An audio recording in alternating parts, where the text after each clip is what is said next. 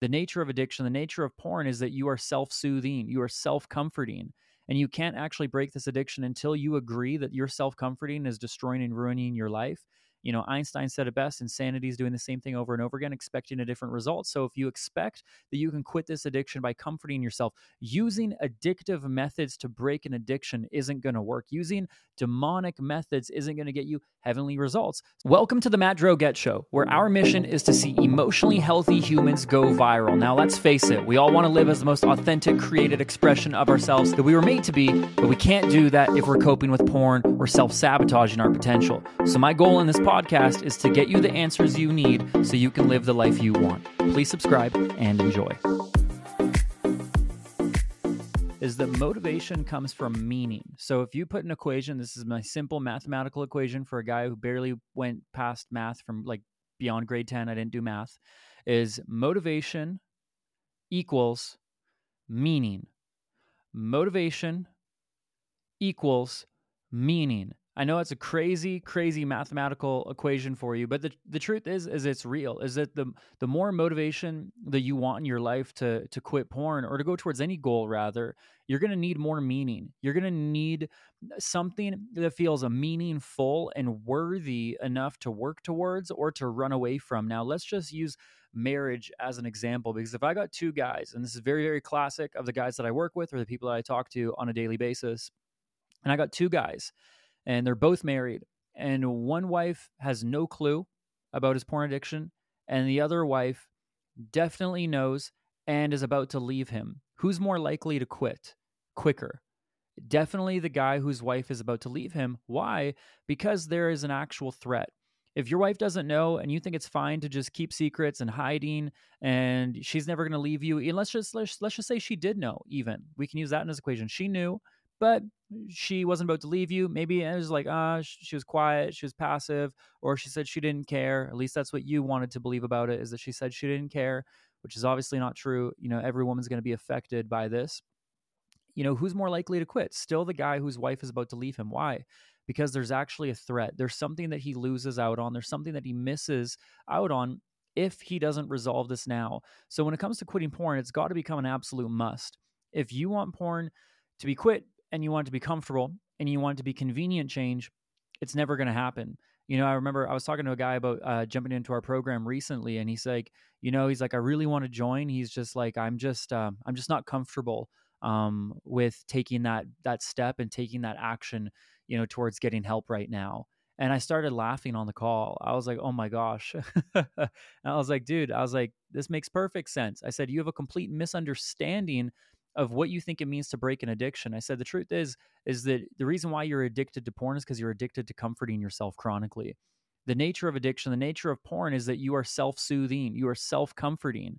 And you can't actually break this addiction until you agree that your self-comforting is destroying and ruining your life you know, Einstein said it best insanity is doing the same thing over and over again, expecting a different result. So if you expect that you can quit this addiction by comforting yourself, using addictive methods to break an addiction isn't going to work. Using demonic methods isn't going to get you heavenly results. So trying to comfort yourself and saying that I need to be more comfortable in order to change is not possible. That's a bit of an oxymoron or a paradox, whatever is the contradictory statement. I forget between the two, is where you can't say, I need to be more comfortable in order to break this addiction because the nature of you needing to overcome this, change and comfort are in opposition. You cannot have change while being comforted or being comfortable.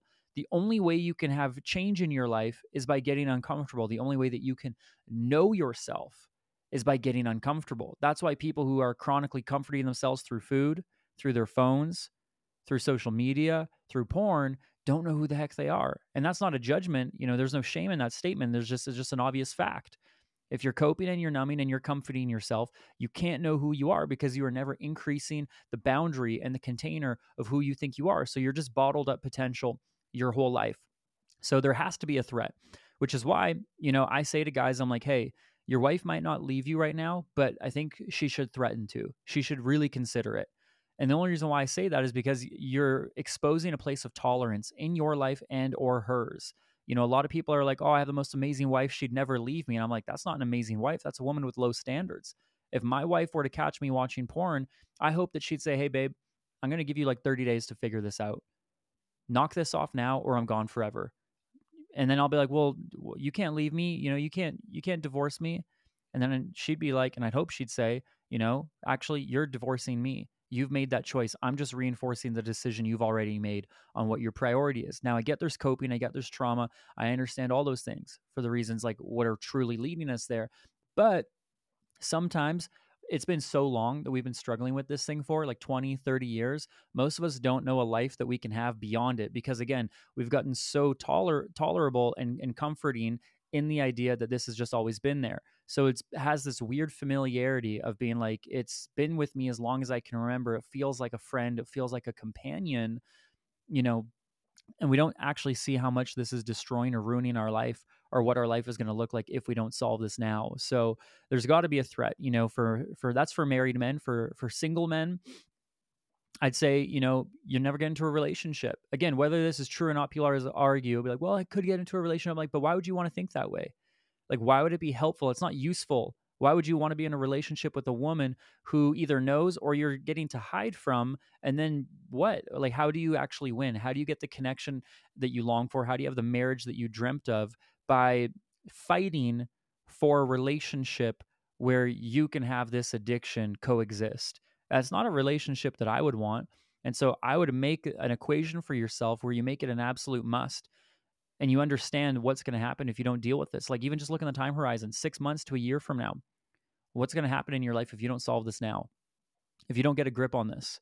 These are consequence questions, and these are really, really powerful. This is for anything in your life. You know, if and this, by the way, is beyond just addiction. This is for any eh, single area in your life. If you don't shift it now, this could be, you know, your financial patterns and, and how you handle money. This could be in your marriage and not having date nights with your wife. Mean, like, okay, if we don't do this, we're to get more disconnected because a lot of people, we just kick the can down the road and we don't see where we're kicking it to but this is actually going to create a, a, horizon and vision for what your life will be like, the kind of hell that you are going to be subjecting yourself to and creating and actually fabricating by your own choices, your own decisions, your own value statements, just because you don't have the foresight to look ahead, think ahead, and see the bigger picture. Because for every heaven, there's an equal hell.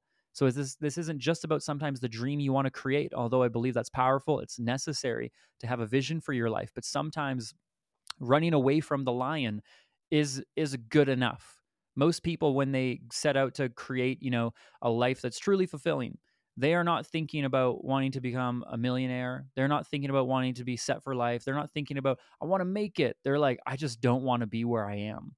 I'm so so so sick and tired of being sick and tired of being in the exact same shoes as i've always been and i want to shift these patterns. I want to get out of it. You know most people are not focused on their utopia on their heaven on their big dream, on their big goal. They're just focused, dude, on the thing that's really bugging them. I'm like, I'm tired of being overweight. I'm tired of hating myself. I'm tired of just relapsing and hating my guts and going nowhere. I'm tired of not having forward momentum. I'm tired of living in this small town. I'm tired of being taken advantage of by my boss. I quit. Do you have a better job in mind? Nope, not at all. I just know what I don't want to be in. And so that's where we end up running from. And again, you could you could talk about the the the calm, the peaceful, the still waters of your life that you want to head towards. But dude, sometimes running away from that lion, running away from the lion's den, getting out of the fire is more than enough. And that's enough ammunition. And so there is a transition point. I'm going to give you a bit of insight here um, into into what to expect. Is that we can get ourselves into a mess when we keep ourselves in a state of feeling threatened in our nervous system, in our body, when there's no threat that now exists. So that's why you have a lot of people who have the yo-yo effect where they go up and they go down they make progress and they go back is because they constantly need to feel threatened in order to make progress because those people who finally get away from the lion it's calm and there's beautiful waters and they could build a life they don't actually have true vision for their life so they don't know how to create it because they're only used to getting quote like i got my bunny ears on my fingers right now being on and taking ground and making progress when crap's hitting the fan. So most of us are really, really good at responding to, to tragedy, to turmoil, and to pain, but not enough of us know how to go from glory to glory and actually step into you know the more and create a fulfilling life. We know how to leave egypt quickly right? But we don't know how to walk towards the promised land. That's why it took israel 40 years to get to the promised land is because they only knew how to run and how to leave. They didn't know how to move towards and how to build. And it's a really beautiful story or even just metaphor for our lives is that what gets you out of Egypt, what gets you out of the lion's den, what gets you out of that threat of being chased by Pharaoh in harm's way, the fear of losing your marriage isn't going to be the thing to be a catalyst for you now keeping your marriage and having a fulfilling life. It's going to have to shift, but you definitely need to use the leverage that you have. You definitely need to use the motivation that you have. Again, motivation comes from meaning. So it doesn't matter, in my opinion, what you're using, whether it's positive, negative, beneficial, or not, as long as it's useful. It's got to be useful. And it's not about the bigness of the catastrophe that's going to happen if you don't quit porn. It's about just how worthy of a statement it is in your mind. Is your wife leaving you and taking the kids? Is that enough? Is that enough to get you in a state of almost fear to run and make mountains move and take massive action and take responsibility and get a hand on this thing and get a grip on this thing. You know, like make your biggest nightmare come true in your mind. And that's going to be the motivation that you need to get out of Egypt, to get away from Pharaoh. And then once you're in the clear, then that's when most people never make this shift, which is why most people make a little bit of progress and change and never actually truly create a beautiful, magnificent, glorious, impactful, fulfilling life with a lot of connection and wealth. And what I mean by wealth is wealth relationally, wealth mentally, wealth spiritually, wealth in your, you know, career, in your marriage, wealth into the relationship you have with your kids because it's not just money and or financially too especially, but that wealth category isn't what a lot of people know how to build into again because we're used to just reacting not responding. We're used to just putting out fires and not actually building into the promised land. So hopefully that could be encouraging to you but i just see it happen for so many guys where they they think that getting free from porn should be comfortable and i'm like oh no no no no no no no no. You're thinking you're thinking right now like an orphan like a pauper. If you want to live by faith god's not going to give you faith. He's going to give you an opportunity to be faithful and it's going to require you get out of the boat. It's going to require you put your staff in the water. It's going to require that you get uncomfortable stepping into this thing and that's why the holy spirit was called the comforter so because he knew god knew that you and i would be uncomfortable stepping into this thing.